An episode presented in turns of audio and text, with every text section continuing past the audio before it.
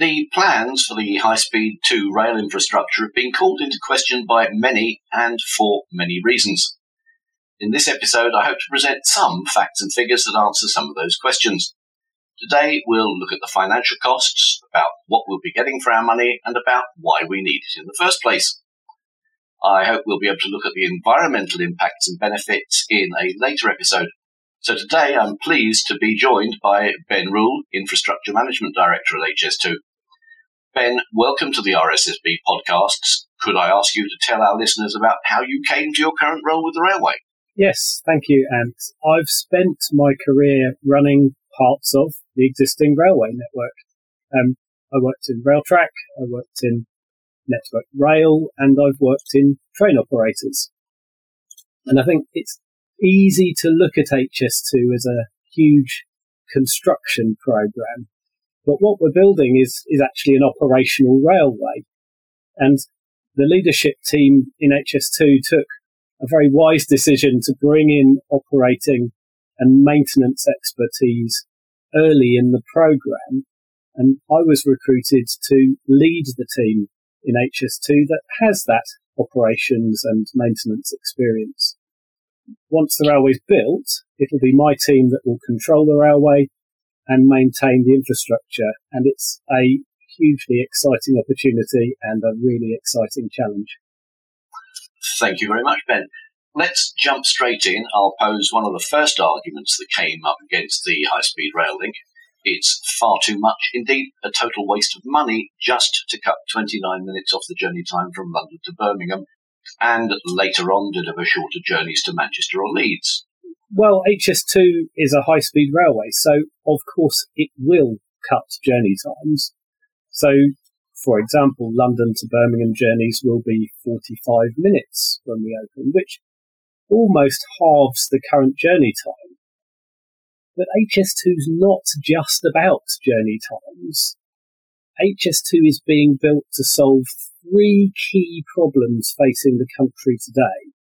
The three C's, if you will. There's connectivity. By bringing Britain closer together, we can drive investment in the Midlands and the North and, and open up opportunities for people. There's carbon, because HS2 will be a low carbon alternative for long distance journeys. And there's capacity, because our current network needs more space to run more services. So if you look at the three C's, if you take connectivity, when it's completed, our high speed track will run between Birmingham, Manchester, the East Midlands, and London. And we're going to connect the country's biggest cities and a really large proportion of the population. And by making it easier for people to move between the north and the Midlands and the south, by cutting many journeys in half in terms of journey time, HS2 is going to make it easier for people to live and to work where they want. It will also drive growth by bringing our regional powerhouses, our regional cities, closer together so that they can trade more intensively and so that they can thrive. This is what railways have always done since they were invented by the Victorians. And HS2 is going to continue that process. We'll run trains not only on our own infrastructure, but also on the existing network, serving towns in places in the northwest, the northeast of England, and in Scotland too, meaning that journeys from London to Glasgow, for example, get reduced to three hours and 40 minutes by rail. The second of the, the three C's is carbon. So by reducing those journey times to places like Scotland, we will help to reduce the demand for internal flights. So we've seen this already, you know, the London to Paris corridor with Eurostar now is quite dominated by rail travel. And in places like Japan, they've almost wiped out the internal air market between key cities like Tokyo and Osaka. If we can make our journeys faster, frequent and more reliable, we will encourage people to move away from air travel and onto railways.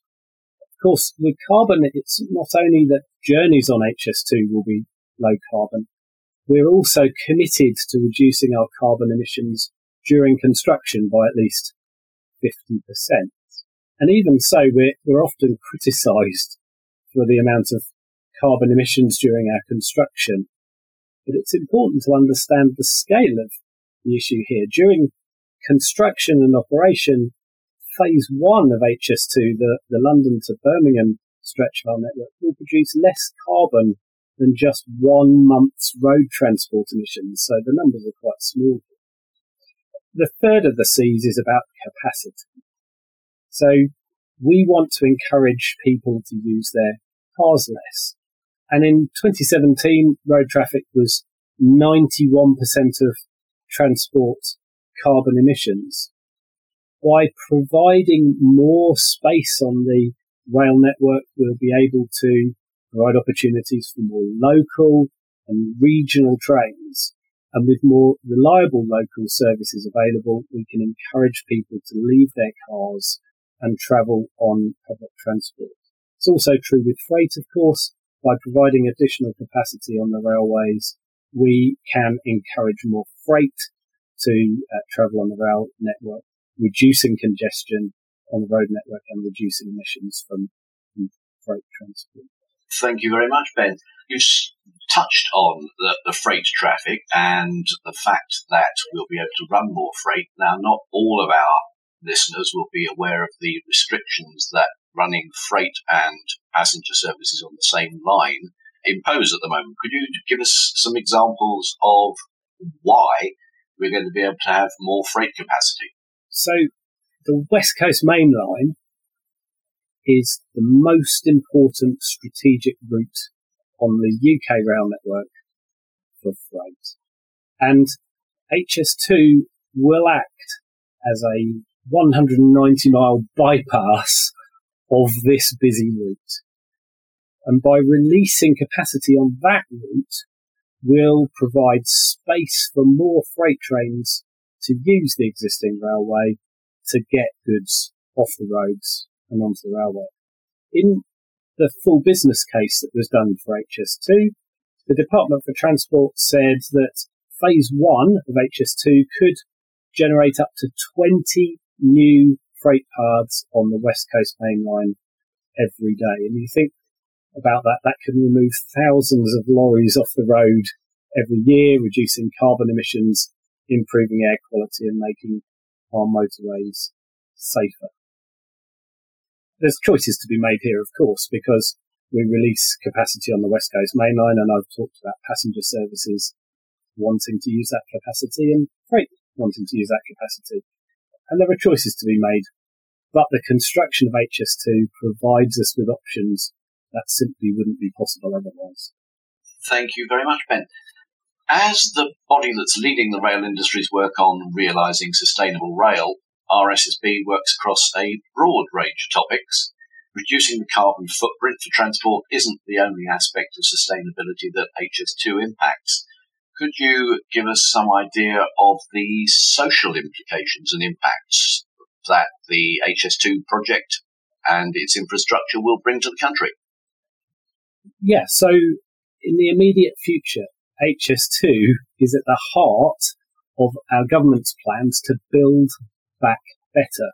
Um, it's been just over a year since the Prime Minister announced the start of construction on HS2, but already we are supporting 20,000 jobs across the country. And by the time we're working on the full route, we expect that to be more like 34,000 jobs, as well as about 400,000 contract opportunities for businesses of all sorts of kinds on the phase one route alone. This isn't just about track and trains. HS2 is going to be looking for all sorts of things from engineering solutions to catering services, designers, ecologists, experts in logistics and electronic components. Oh, well over 2,000 businesses have already delivered work on this project.